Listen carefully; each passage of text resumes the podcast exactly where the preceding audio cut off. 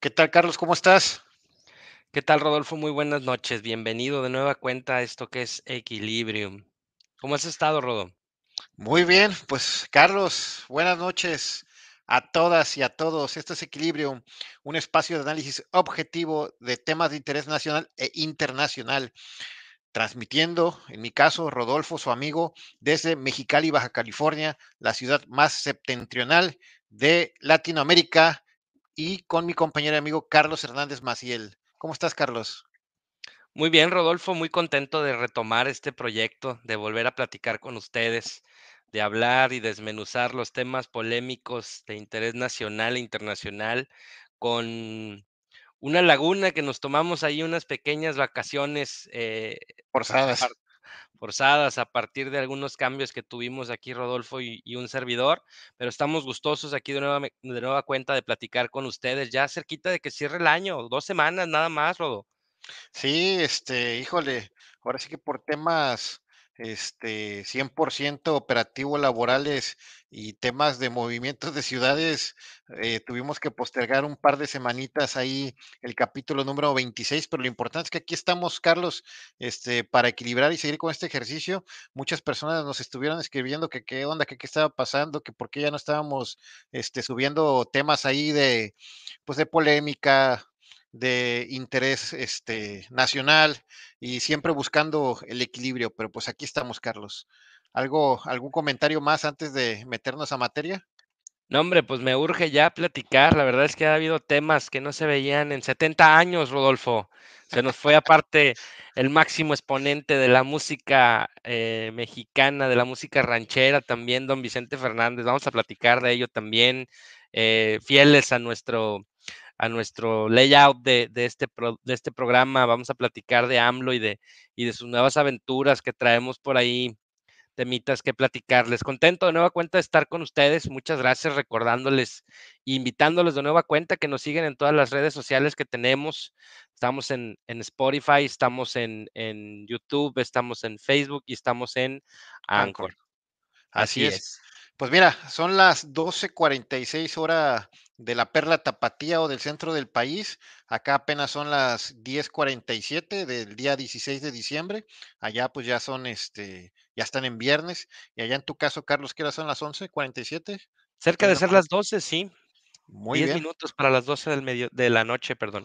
Pues totalmente en vivo aquí por la plataforma de YouTube, este gracias a ahí este a StreamYard y pues bueno, ya posteriormente estarán eh, pudiendo equilibrar junto con nosotros este capítulo ahí en Spotify y en Facebook.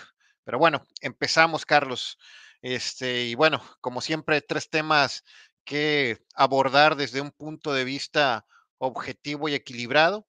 Eh, el tema uno, como siempre, el invitado principal de este programa, no porque así sea planeado ni sea patrocinado por este sujeto, pero pues es el que da mucho de qué hablar. Andrés Manuel López Obrador, John Biden y los hijos del Chapo.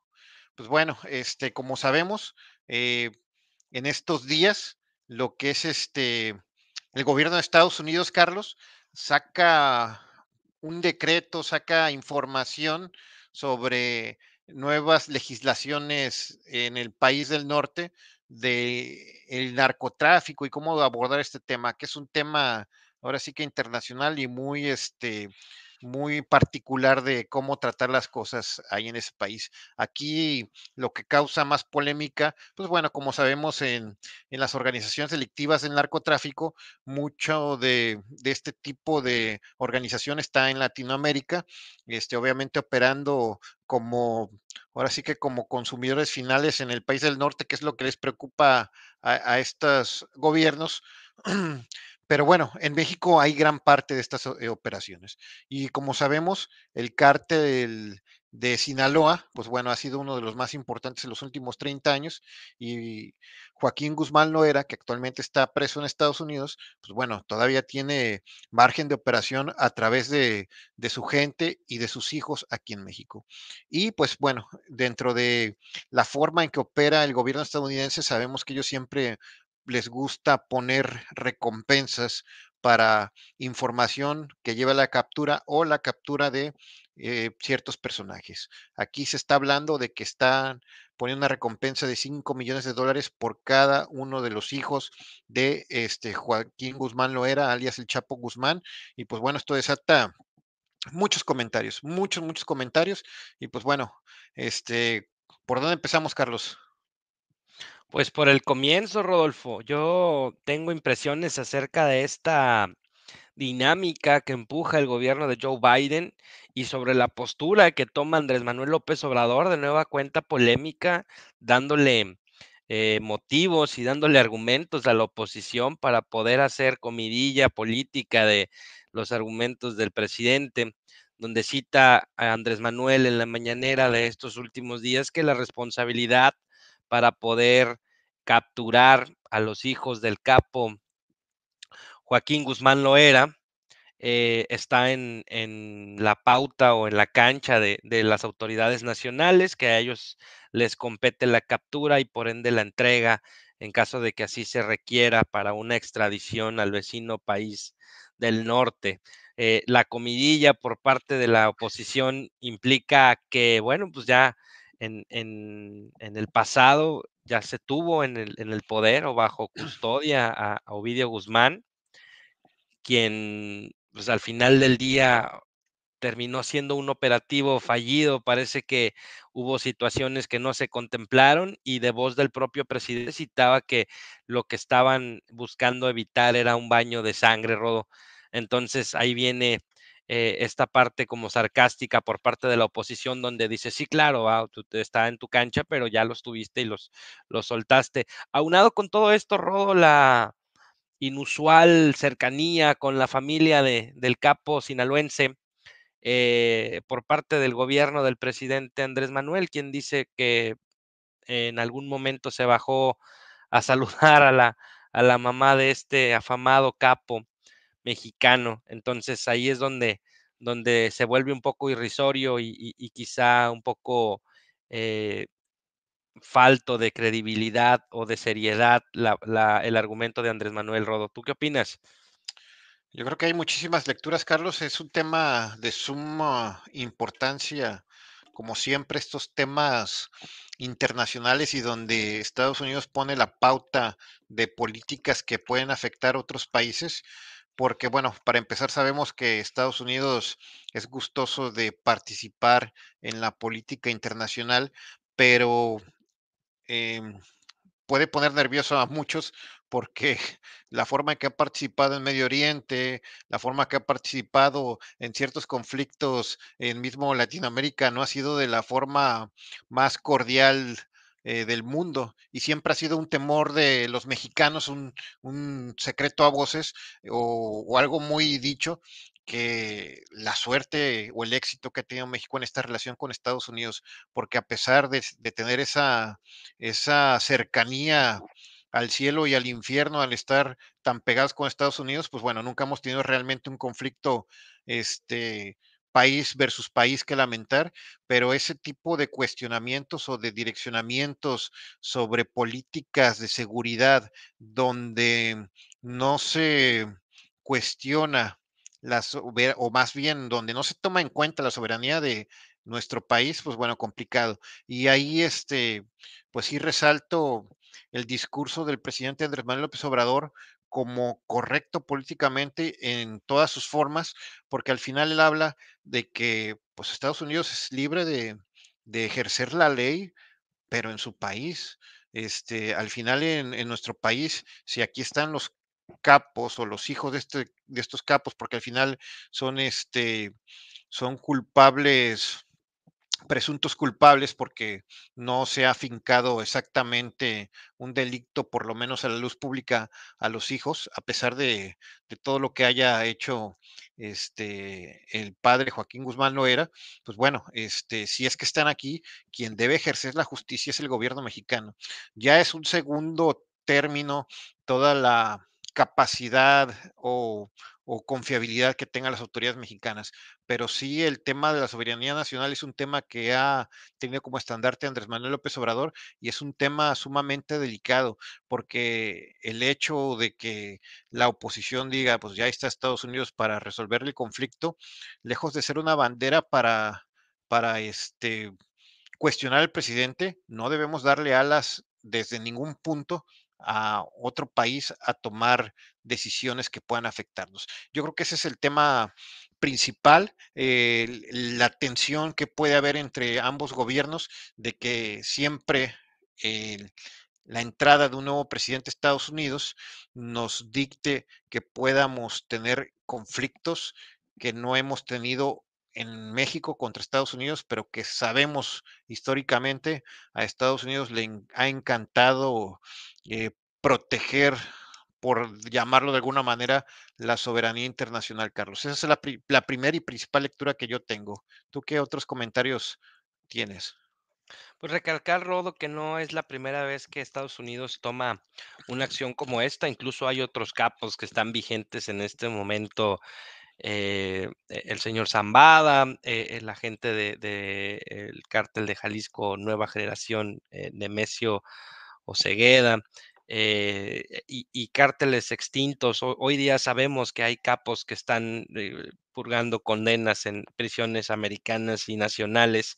Y, bueno, pues al final del día es parte de lo que puede buscar como incentivo el gobierno americano para que pueda derivarse en la captura de estas de estas cabezas de las operaciones delictivas en México que al final del día terminan afectando al, al vecino país del norte por el, la cantidad eh, de, de, materia prima o la cantidad de, de, drogas o armas que están ingresando a, al país, puesto que está eh, abiertamente declarado que es el, el consumidor mayor de mayor volumen de este tipo de, de, de sustancias que, eh, en, Estados Unidos, va en Norteamérica.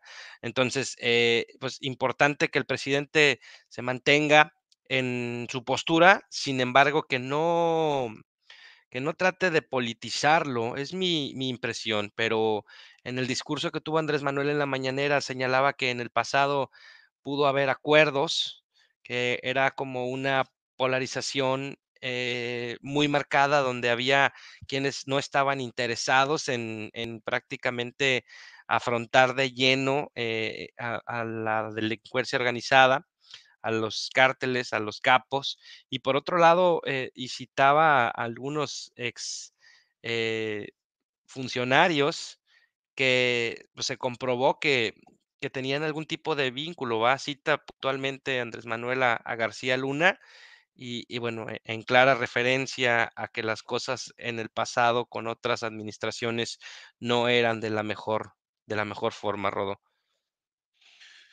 Carlos, este, bien, bien comenta Andrés Manuel López Obrador todos esos puntos, pero también, este, digo, al final el gobierno estadounidense tiene su parte de razón. La verdad es que eh, los grupos delictivos crecen y crecen sus estructuras y sus poderíos de formas incalculables. Recordemos precisamente el hecho donde el gobierno de México, en una estrategia fallida y desorganizada, en, donde no hubo una coordinación del nivel municipal, estatal y federal, ni del ejército, o sea, no sé cómo estuvo la estrategia porque bien planeada no debió haber estado, donde fue fallida, precisamente para la captura de los de uno de los hijos de, del Chapo Guzmán, este, pues aquí nos muestra el poderío tanto en armas, tanto en organización, tanto en determinación que tienen estos grupos y ponen a, a temblar, a sudar las estructuras de seguridad y ponen al descubierto pues ahora sí que un poder de facto que, que, nos pone muy, muy, muy este, complicada la situación de la seguridad nacional. O sea, al final de cuentas nos dejan la certidumbre de nuestra seguridad a grupos no oficiales, a grupos de facto, a grupos delictivos y pues complicado. O sea, por esa parte se entiende el gobierno de Estados Unidos, pero pues bueno, al final este siempre la seguridad dentro de la población estadounidense eh, pues es controlada porque los cárteles de las drogas, valga la redundancia, eh, latinoamericanos, sí causan agravios en el sentido de salud y de seguridad, pero a nivel municipal en Estados Unidos. La realidad es que no son un problema de inseguridad eh, nacional dentro de Estados Unidos, más bien es el tema de salud y es un tema local, a diferencia de cómo se comportan estos grupos delictivos acá en, en nuestro país, donde prácticamente tiene que intervenir el ejército para tener este controladas esas situaciones. Entonces, la parte de México se entiende que se debe respetar la soberanía, pero también se entiende la parte de Estados Unidos de la preocupación de la debilidad de las instituciones y de la credibilidad de las instituciones latinoamericanas, en este caso específico las de México, para contrarrestar el tema del narcotráfico y de la delincuencia organizada. Creo que sí debería haber, este, lejos de Andrés Manuel defender su soberanía y este Joe Biden de atacar este temas sensibles de una manera indirecta, una estrategia de coordinación entre ambos países para combatir este lo que es la delincuencia y este tipo de situaciones, Carlos. ¿Tú qué, qué más ves en este tema?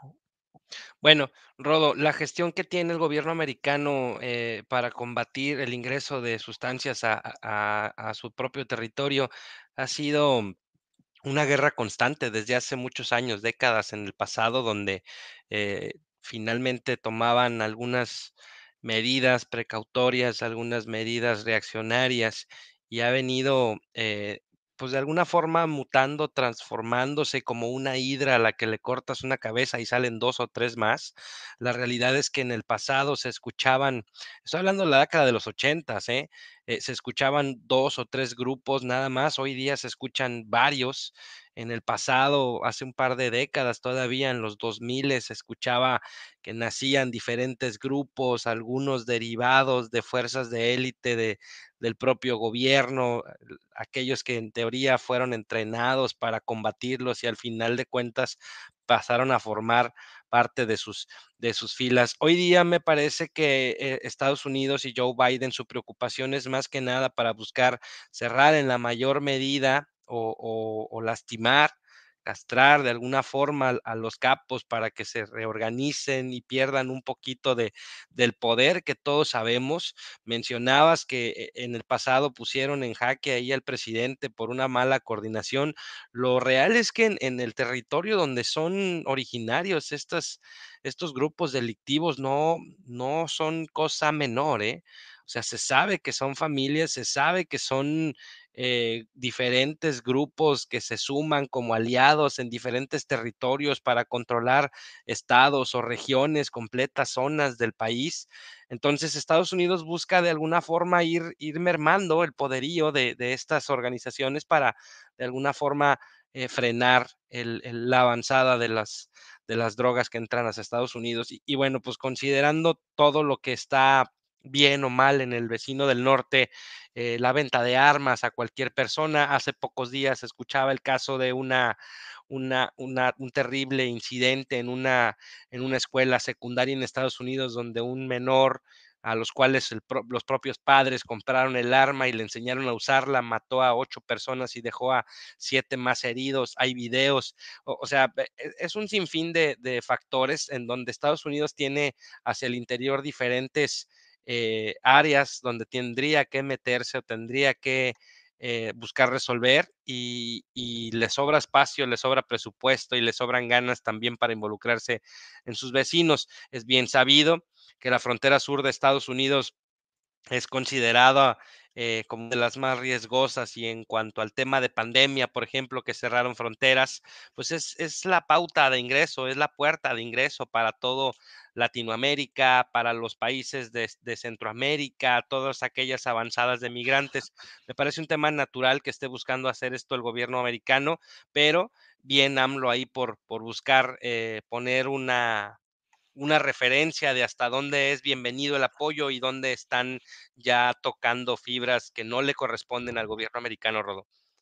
Así es, este, creo que los dos presidentes con su punto de razón, al final, de manera directa el gobierno de Estados Unidos y su población es afectada por este tipo de organizaciones, pero bueno, también tienen que voltear a ver eh, cómo está la situación ahí en Estados Unidos. Como tú dices, al final el tema de las armas, del uso, el tema de todos los eh, la tensión social que hay en Estados Unidos por diferentes ideologías, pues bueno, es, es un tema que debe abordarse y se deben hacer cuestiones de alianzas, estrategias eh, bilaterales para que puedan combatir este tipo de organizaciones delictivas, pero siempre y cuando respetando la soberanía de las naciones. Y algo debemos estar este, pues agradecidos y afortunados los mexicanos eh, que hemos tenido una relación correcta con Estados Unidos,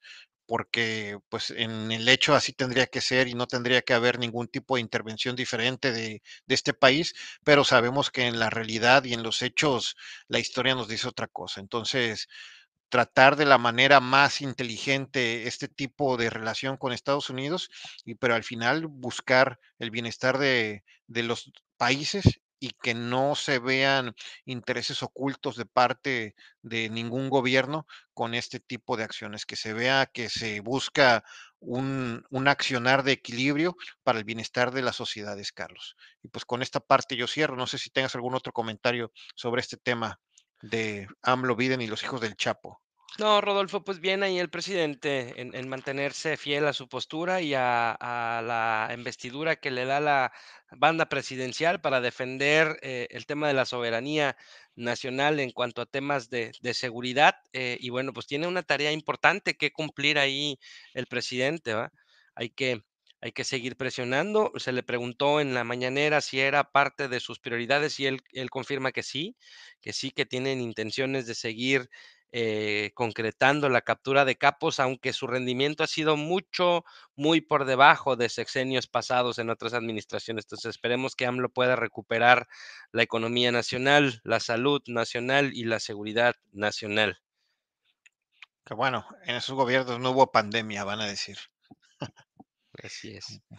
Bueno, y bueno, Carlos, este, pasando a otro tema diametralmente diferente, pues bueno, no podemos dejar de comentar eh, lo sucedido este fin de semana. Bueno, son muchos temas, pero vamos hablando del tema, este, ¿cómo le podemos decirle? De, de del espectáculo, de la cultura popular mexicana, de la historia que hemos vivido, este, popularmente hablando, los mexicanos los últimos años.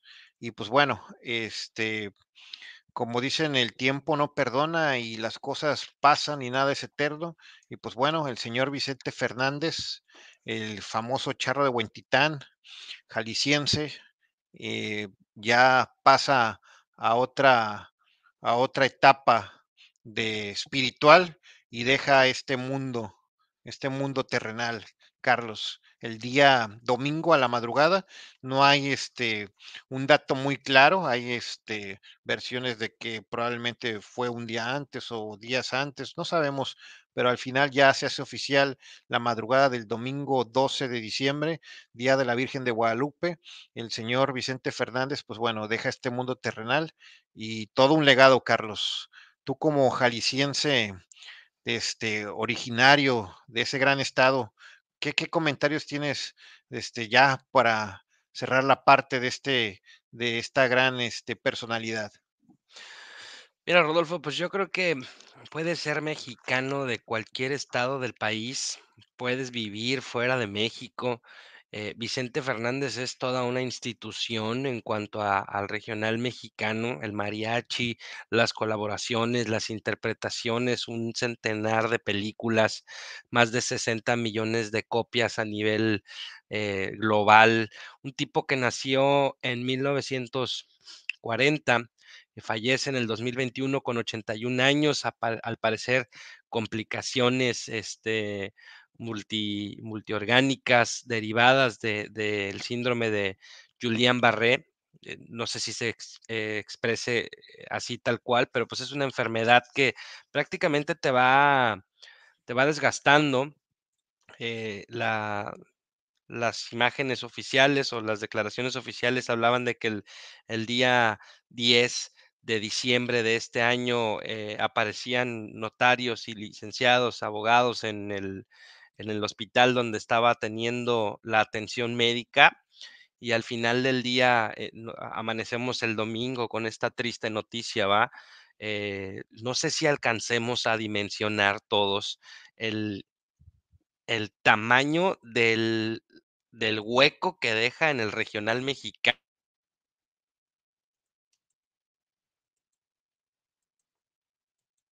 yo pensar. Y bueno, quiero citar otros puntos más adelante, pero quisiera saber cuál es cuál es tu impresión, Rodo, cuál es tu sentir. Yo, sinceramente, sí sí levanté una copa el fin de semana en salud de don Vicente Fernández, eh, ha sido seguidor de las Chivas Rayadas del Guadalajara con aquel Zarape, el intérprete del Rey, de Acá entre nos, y de muchísimas otras canciones icónicas que estoy seguro que todo el mundo conoce por lo menos, o ha cantado por lo menos alguna vez alguna canción de don Vicente.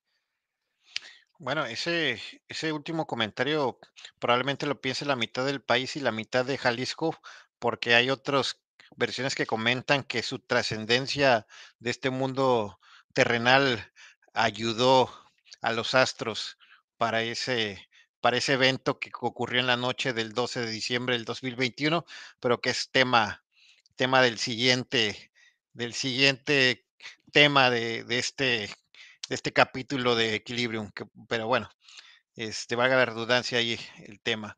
Y bueno, eh, la representación de este personaje es muy, muy, muy vasta.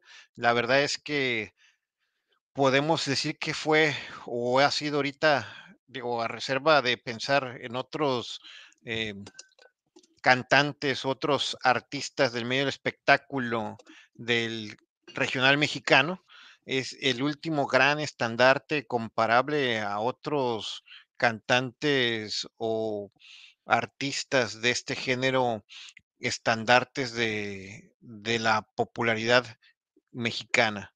Podemos pensar en, ¿qué te gusta? Un un, este, Pedro Infante, un, este, Jorge Negrete, personajes El que propio su Antonio, ¿no? Antonio Aguilar, que por Antonio cierto, Aguilar. la familia Aguilar estuvo de cuerpo acompañando de cuerpo presente ahí en en la despedida de de don Vicente Fernández, haciendo guardia de honor. Así es, este, pues, íconos de de la cultura popular mexicana, que su música todavía se sigue escuchando a pesar de tantos años de que se fueron. Este, podemos hablar de otros artistas que también fueron compositores, pero, eh, intérpretes como tal, em, yo creo que sí, sí es, este, un una una personalidad que trascendió en el, ¿qué te gusta? 99% de las familias mexicanas.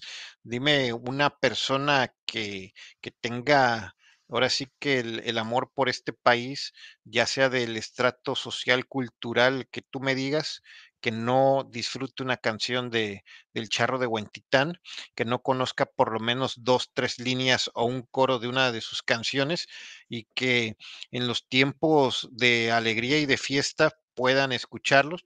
Digo, al final, este, al latinoamericano en general y al mexicano, este, le gusta mucho la alegría, el calor, la buena vibra, y siempre sale música de mariachi, música de charros, y no puede faltar 2 o 3 canciones de este Vicente Fernández, que al final era intérprete, pero, eh, es tan fuerte a veces el intérprete que vuelve suya la canción y la hace muchísimo más famosa que otros y, este, y la hace propia. Incluso podemos pensar en 10, 15 canciones de que que hizo famosas Vicente Fernández y muchas de ellas no sabremos, o o la mayoría de la gente no sabrá su autor, pero sí la relaciona con este con este personaje.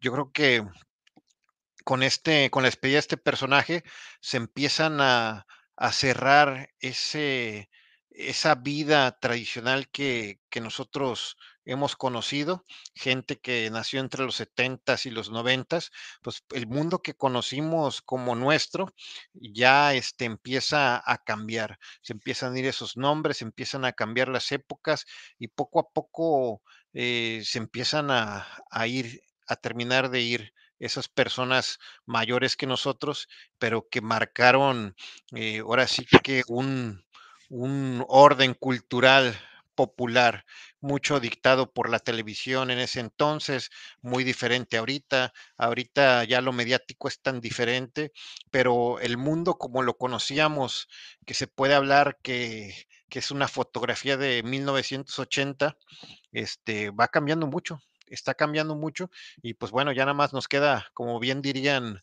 este, esos memes, ya nada más nos queda Chabelo y pues este, sigue, sigue en pie el señor Javier López y, sí, sí, sí es para reflexionar y para dejar el precedente de que esas figuras populares del México que construyó, eh, pues llamémosle, digo, a opinión personal, pero ese México popular que construyó Televisa, pues ya poco a poco va desapareciendo y vamos cambiando a diferentes formas culturales de ver la vida, Carlos. Totalmente, Rodo, totalmente. Hablemos de Vicente, el ícono, hablemos de Vicente, el que no podía faltar en una reunión, en una noche mexicana, en una Navidad, en un aniversario, un cumpleaños, las mañanitas, en un día del padre, con, con estas canciones icónicas, esas que, que calan hondo, esas que cuando tiene uno alguna, alguna desatención,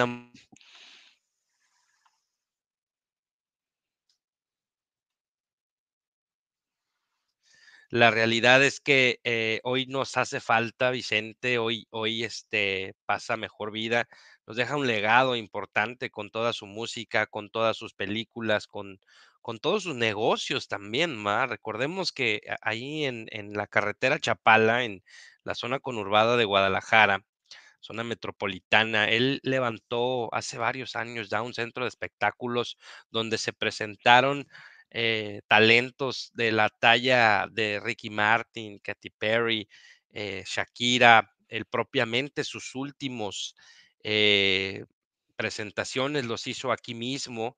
Se queda, bueno, pues Alejandro, quien salió algún video por ahí muy afectado en una presentación que tuvo en Ciudad de México interpretando acá entre nos, donde se le quebra la voz. Parece ser que estaba ya enterado del, del precario, eh, la precaria salud que tenía su padre en ese momento y bueno, pues, pues ahí no quisiera dejar de lado citar que eh, también se vio envuelto en polémicas a, a, últimos años.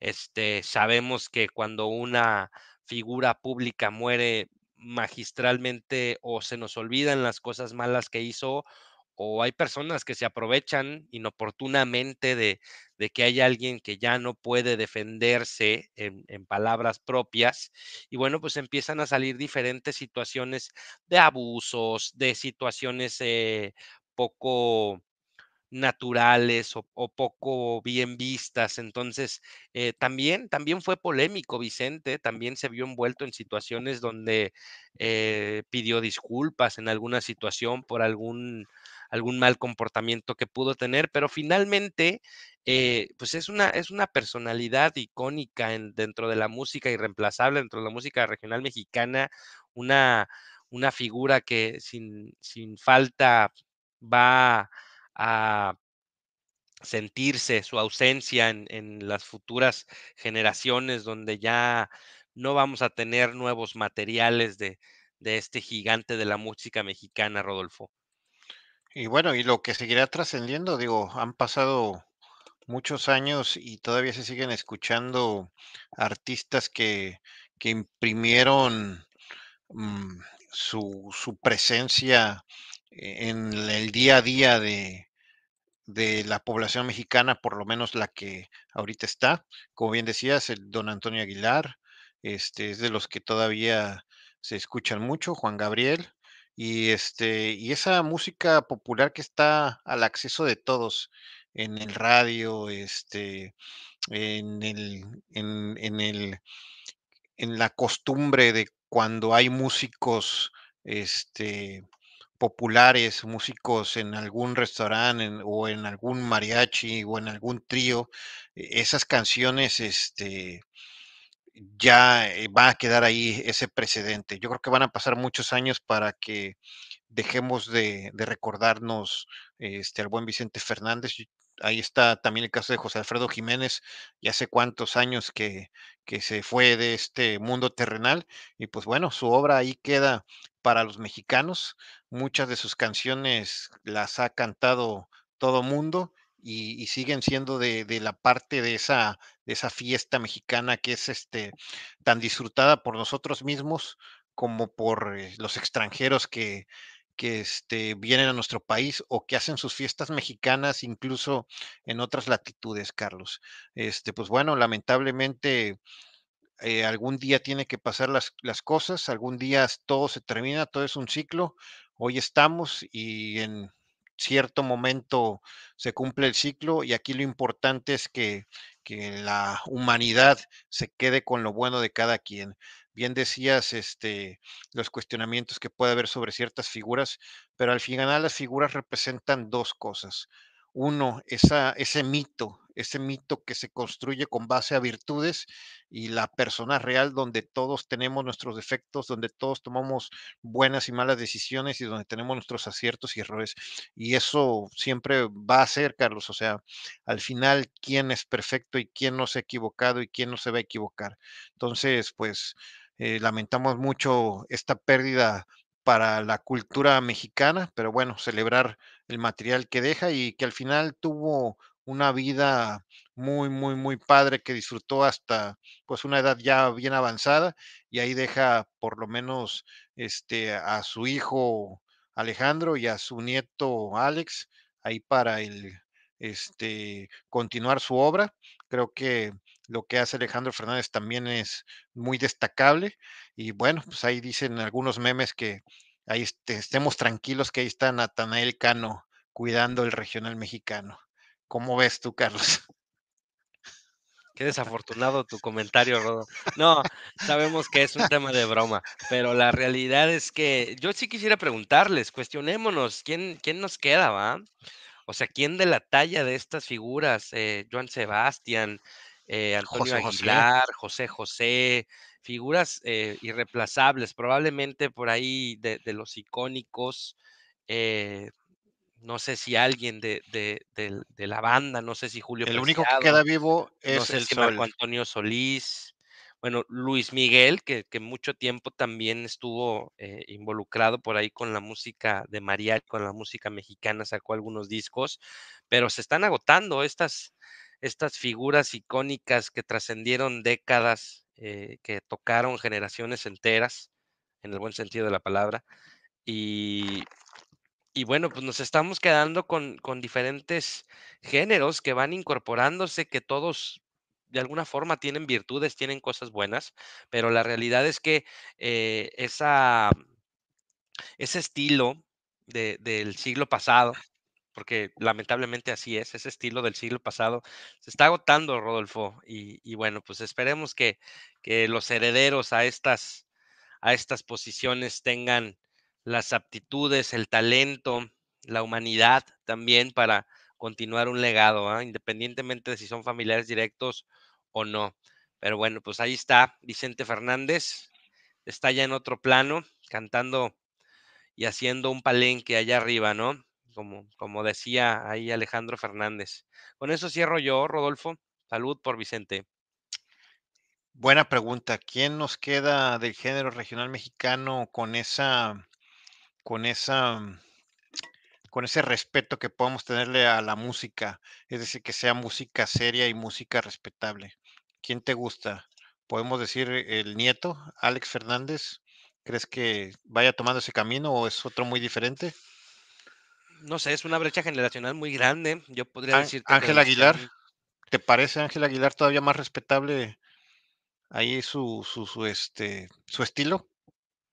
Mm, me parece un estilo todavía un poquito conservador, contraste con, con lo que se escucha actualmente, pero sin lugar a dudas es una chica súper talentosa que va a tener una, una carrera brillante. Eh, yo podría seguirme aferrando a a esas figuras del del siglo pasado, de hace 2 décadas, Podemos esperar. Marco Antonio Solís, quizá Bueno, todavía, sí, ¿va? Marco Antonio.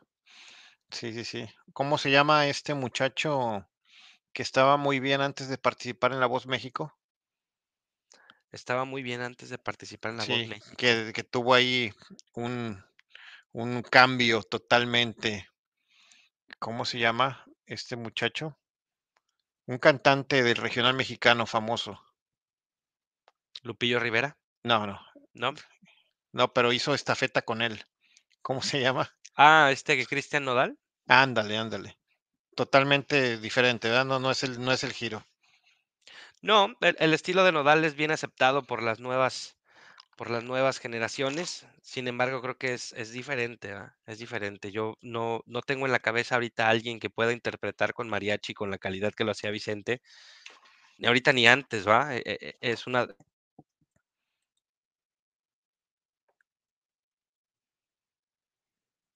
Pues tendrán que venir diferentes exponentes a sacar la casta por el regional mexicano. Esperemos que tengamos buenos intérpretes de mariachi que nos vuelvan a hacer vibrar con esas canciones como lo hacía don Vicente Fernández, en paz descanse. Y bueno, pues Carlos, este, pasamos al tercer y último tema de la noche. Rápido, ya se nos está yendo el tiempo. Y bueno, este, como una mística mexicana, jalisciense y del 12 de diciembre, eh, como comentaba hace rato, eh, algunos, la mitad del país y la mitad de Jalisco dice que se fue un, un gran Chiva, hermano. Pero otros dicen que dentro de esa afición oculta, este, llegó a trascender para hablar con el de arriba, con el creador, para que se unieran dos estrellas. Y bueno, el equipo, como comentan ahora, más jalisciense de todos, el Atlas, después de 70 años, mete a sus vitrinas una segunda copa. ¿Cómo ves, Carlos? ¿Qué opinión, qué comentario nos deja? Parecería que este es el, este año, o sea, con, con esa emoción deportiva podemos decir, este año sí fue el bueno. Ganó Cruz Azul y ganó el Atlas. ¿Qué, qué, qué sigue, Carlos? O sea, el 2020, pandemia, el mundo de cabeza, gana el Cruz Azul, gana el Atlas. ¿Qué sigue? ¿Estaremos en un Matrix donde esto ya es toda una ilusión? ¿O qué está pasando? Tú sabes cuál es mi tú sabes cuál es mi postura al respecto, Rodolfo. Nada, bueno, pues, eh eh eh, qué bueno, ah, qué bueno que tuvieron a bien darle la felicidad, eh, o la dicha a su afición después de 70 años de estar picando piedra, de sequía, de una malaria desgraciada, de de una burla, ¿va? De de de un argumento que hoy termina, diferentes, eh, frases que que citaba el aficionado de del club Atlas, eh, el rey solo se corona una vez, este, situaciones como sabe más un clásico que un campeonato. Bueno, ya lo probaron, muchachos, ya saben lo que es levantar la copa. No, y fíjate, pueden abrir su botella y llenarla ahí. casualmente pasa cada 70 años que ganan su clásico y el campeonato. O sea, a la par, en la misma temporada. O No, hombre, sea, enhorabuena, enhorabuena de verdad, este, les deseo que se repita muchas veces, muchas veces, porque hay mucho camino por recorrer todavía, jóvenes. o sea, Esperemos ¿cuánto? que el equipo no sea desmantelado también, ¿va? Pero muchas, muchas felicidades. Yo creo que hubo hasta mejores equipos. Digo, no podemos negar que Yo sigo pensando que el mejor Atlas de toda la historia, o por lo menos lo que me ha tocado vivir, fue el Atlas de 1999 con esos niños héroes, esa cantera, esa academia que se hizo tan, tan popular y que ganó muchísimos adeptos. La verdad es que muchísimos adeptos del Atlas a nivel este, Jalisco, a nivel occidente y si se puede decir a nivel nacional, fue gracias a esa cantera. Estamos hablando del equipo que construyó el profesor Ricardo Antonio Lavolpe, ahí este con estandartes como Rafa Márquez, como Cepeda, como Sorno, como el Jerry Estrada, bajo los tres palos el Cabuto, este Juan Pablo Rodríguez, o sea, estamos hablando de puros jugadores que llegaron a primer nivel este, y que sean unos chavitos de 18 años, 19 años, que si ese equipo hubiera tenido la madurez, este, en edad y en juego, otra cosa hubiera sido. Y obviamente, si no se les hubiera cruzado el mejor equipo de la década de ese entonces, el Toluca de José Saturnino Cardoso, que llegó este, a 10 finales en 10 años y a 7 títulos. Si no se hubiera cruzado esa situación, yo creo que hace 22 años hubiéramos hablado de ese título del, del Atlas. Pero Me, bueno, me llama la atención, Rodo, que hablas eh, idolatrando a una generación que, que no ganó nada, que yo recuerde, ¿va?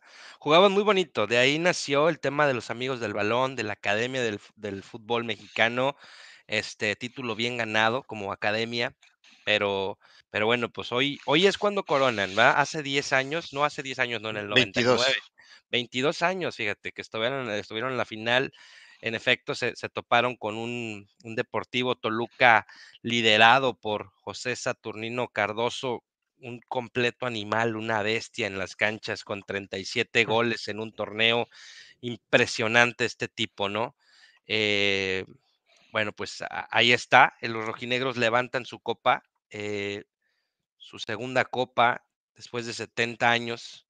Están abriendo convocatorias para una nueva barra que ahora se llame 21. Ya tenían una en la 51 eh, que así se denominaba, que así se llama. Entonces, eh, pues bien, bien por el Atlas, bien jugado, bien ganado, sin polémica, no hay dudas de que era completamente merecido eh, dar la vuelta en, en el Jalisco, ya se lo merecía la afición. La realidad es que yo como, como tapatío tengo muchas personas cercanas que son devotos del Atlas y en lo particular no encontraba como mucha lógica o mucho sentido a esa devoción a un club que nada más estaba ahí y a veces no estaba porque no estuvo en tres ocasiones. Recordemos que tuvo tres descensos el, el rojinegro, pero bueno, se repuso y hoy día alcanzó al Veracruz en los títulos, Rodolfo. No, no hay que dejar de citarlo. Es un equipo que tiene cepa de campeón.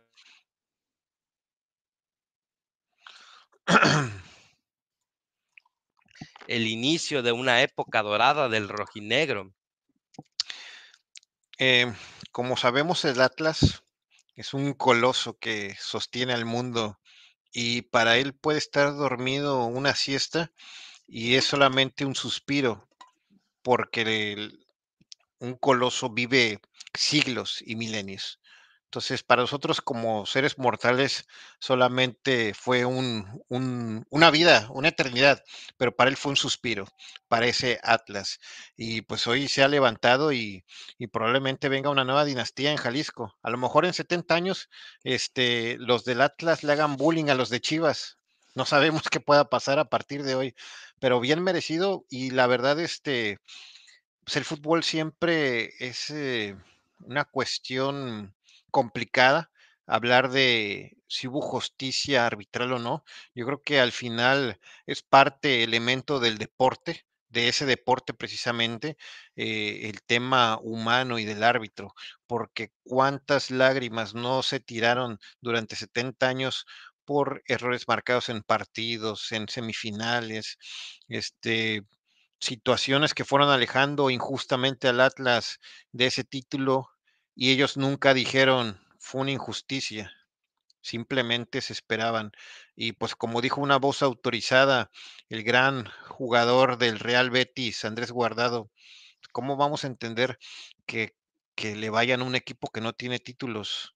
Pero si nos lo expli- explica, no lo entenderíamos, porque es una pasión diferente. Es muy fácil en la abundancia ¿Tú lo entiendes, bien. Rodolfo? ¿Tú nos puedes No, explicar?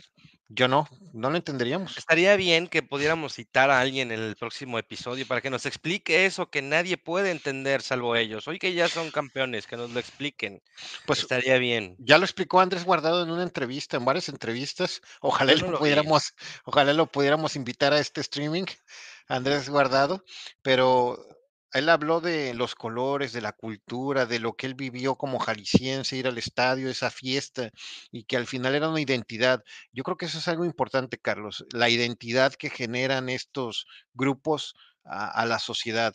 Eh, el atlista es ese jalisciense originario de ahí, porque podemos hablar de Chivas en dos situaciones, el Chiva jalisciense y el Chiva mexicano de la provincia o de la capital del país.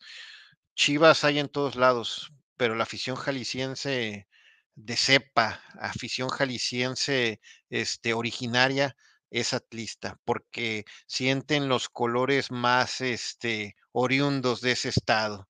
Entonces, o sea, tú, tú ves una playera del Atlas y piensas este, en, en la glorieta de los niños héroes, en la en Chapultepec, piensas en el lago de Chapala, piensas en todo ese fervor jalisciense.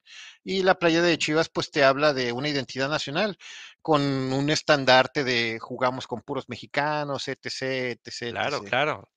Pero ¿Recuerdas, recuerdas Rodolfo, eh, a quién le iba Vicente Fernández?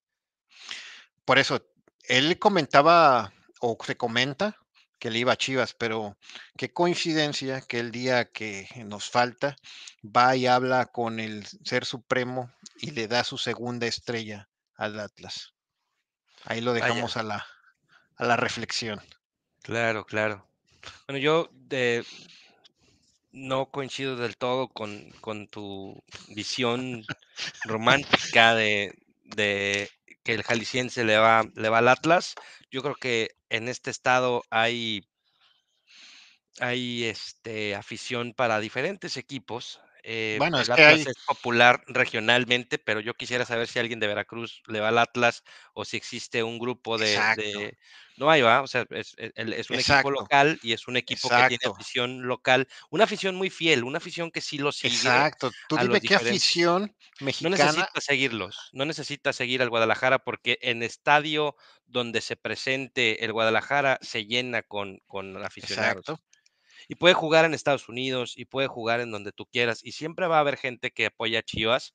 Es un equipo que, que tiene como como representación o como estandarte, el jugamos con puro mexicano, eso de alguna forma despierta el nacionalismo en los, los compatriotas que viven en, en, otros, en otros países, así como el América, eh, que de alguna forma es el antagonista perfecto para el rebaño, eh, el primer rival o el primer clásico, el clásico más antiguo en, territorio nacional es el Chivas, Chivas Atlas, ¿eh? Y por ahí hay diferentes eh, mm, motes o diferentes triunfos que ha tenido el Atlas a lo largo de la historia que, resguardaban celosamente en esa vitrina donde aquel título del 51 permanecía expectante, oxidándose a lo largo de siete décadas. Y, y hoy ya tiene un compañero, ¿ah? ya, ya pudieron abrir la botella de Valentine's que les regalaron en el 57, seis años después, y que les dijeron no la pueden abrir hasta que Atlas no corone y dé la vuelta otra vez. De verdad estoy contento por mis amigos atlistas, de verdad es que se lo merecen. Este, hay, hay mucha gente que de verdad entregó muchos años, entregó recursos, entregó tiempo. Hay gente que se fue de este mundo sin ver coronarse a este equipo. Y bueno, pues el 2021 está hecho para lo que tú quieras, ¿va? Pasado mañana la selección eh, de squash eh, mexicana gana el título global de béisbol, no sé, así de loco está este año.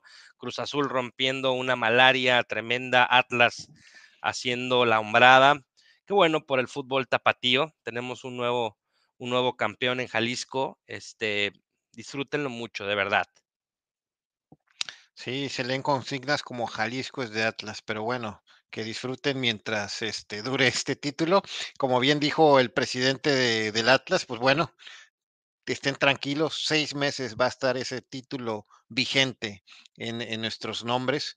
Y pues bueno, eso es lo, lo padre, ¿no? El, como bien decías, la historia romántica deportiva, que eso le mete una mística diferente a lo que es la vida diaria, Carlos, porque al final, entre tantos problemas y entre tantas situaciones, el distraer la mente con estas historias cenicientas deportivas, ¿a quién no le gustan? De Bueno, ellos, ¿no, Rodo? De ellos. de ellos que Me refiero a la afición atlista. A ellos le- les va a durar la sonrisa seis meses. Ojalá les dure más y asegurada, lograr asegurada. y, y puedan Asegurada. lograr algo más, ¿va? Pero, pero a ellos es a, la- a los que les va a durar. La realidad es que los otros equipos que están acostumbrados a, a levantar copas, a dar la vuelta, a jugar en estas instancias, bueno, no, no, no creas que es algo que adolecemos mucho. Tú eres ferviente fanático del, del Diablo Rojo, del Diablo Escarlata, de los pocos que conozco, creo que el único, no te creas, sí conozco algunos más. Este, un gran equipo, un gran equipo acostumbrado a jugar finales, un equipo súper competitivo, un equipo que creo que eres el único aficionado escarlata que, que se siente tan feliz de que el rojinegro haya dado la vuelta Lo y que pasa es coronado. que hay aficiones que celebran el éxito ajeno. ¿Sí? De hecho, de los 18, bueno, Pero ¿por qué no celebró el Toluca el éxito ajeno o, o colaboró en aquel partido de 1999? Ahí no querían celebrar el éxito ajeno. O lo querían ver desde, desde televisión o como no sé. sí, no, Como este porque fue, torneo. fue un éxito, fue un éxito para esos chavos del Atlas llegar y exigirse contra el este gran príncipe guaraní, José Manuel Abundis, Hernán Cristante, contra ese gran Eso, equipo. eso es un éxito, Rodolfo. Quedar en segundo lugar es un éxito. Para esos muchachos fue un éxito. Ahí está la carrera de Rafa Márquez, se catapultó a partir de ahí. Los éxitos no siempre son cuadrados. Sí, obviamente el yo, éxito es lo marcado, pero también dentro de los daños todo lo que no se se puede tocar, todo lo que no está registrado, no existe. Campeón hay uno, nada más. En este momento es el Atlas. Felicidades. Así es, durante seis meses será, Durante y escucharemos Atlas campeón. Así es. No, hombre, Bueno, y, tremendo. y después de esos días escucharemos Atlas campeón en el 2021. ¿Cómo olvidarlo, dirán? el año en que se acabó la malaria de esos dos equipos. Y pues bueno, con eso vamos a cerrar el año deportivo. La verdad que, que muy padre, muy padre. Esa, esa historia cenicienta de estos dos equipos, como que pareciera que tanto sus aficiones como los demás aficionados al deporte del fútbol, este, los estábamos cargando. Créeme que también, este, como bien dijiste, desde la afición escarlata, estábamos cargando con esa culpa de quitarle esos niños héroes en 1999 y a el Cruz Azul en el 2008 la posibilidad de cortar la malaria, pero pues ni modo, así es el fútbol y a veces se gana y a veces se pierde y hoy ganó el Atlas. Con eso cierro esta parte. No sé si tienes algún comentario adicional, Carlos. Ningún comentario, Rodolfo. Felicidades, nada más. Y para cerrar ya esta participación del capítulo 26, Para cerrar, yo gustoso, gustoso de volver a platicar con ustedes después de temas, temas polémicos. Este, los que me conocen en persona saben que, que no es mi equipo el Atlas, saben que eh, no es un tema eh, muy cálido para tocar de mi parte en el norte del país donde hoy día me encuentro. Está haciendo un frío tremendo, estamos transmitiendo desde casa hoy acá. Entonces, este, gustoso de regresar, gustoso de verte, Rodolfo. Este, qué bueno que pudimos retomar el proyecto. Vamos a buscar darle continuidad de la forma adecuada, ir evolucionando, ir incluyendo diferentes actores, facetas, este, dinámicas para ustedes. Síganos enviando sus sugerencias de los temas que quieren que, que abordemos acá. Si quieren que estemos en alguna otra plataforma de confianza, por favor, sigan dando ese apoyo, ese espaldarazo, sigan recomendándonos por ahí. Y bueno, pues a la afición del Atlas, eh, salud, salud por levantar su segunda copa. A don Vicente Fernández, salud también allá donde esté. Y a Andrés Manuel, sigue haciendo tu trabajo, amigo. No dejes que los americanos entren a hacer tu chamba, ¿va? Solo hazla tú, entrégaselos al final, pero, pero yo con eso soy fuera, Rodo. pues bueno, ya nada más para cerrar el tema del Atlas, bueno, en general los tres, los tres temas, pues bueno, bienes prometió Jorge Vergara a los chivistas que iban a vivir una época diferente a las demás de los Chivas, y sí, no les había tocado más que hace 70 años ver campeón al Atlas. Bien, bien los Vergara por esa parte. Vicente Fernández, una lamentable pérdida, pero podemos decir que vivió plena e intensamente. Sus errores tuvo el señor, pero como todos, como todos, y deja un gran legado. Y Andrés Manuel López Obrador, quedan tres años, señor. Quedan tres años y hay que seguirle metiendo y esperemos que la transición sea muy adecuada y que sea muy este, pacífica la transición con el próximo presidente Y bueno, pues de lo que hemos platicado, Carlos, creo que desde la elección de Ernesto Cedillo, le hemos atinado a quién va a ser el presidente un año antes y esperemos este año también atinarle. Recordemos que aquí en Equilibrium dijimos, pongan atención a Luis Donaldo Colosio Riojas, no porque esté preparado, sino por la situación política que vive el país, y ahí va. No quiero decir que él va a ser el candidato, pero sí podemos decir que en el 2023 ya tendremos bien perfilado cómo van a estar las cartas, Carlos. Y pues por hoy nos despedimos. Que tengan una excelente noche todos y muchas gracias por seguirnos. Equilibrium capítulo 26. Nos vemos para el 27. Fuerte abrazo. gracias. Hasta luego. Bye.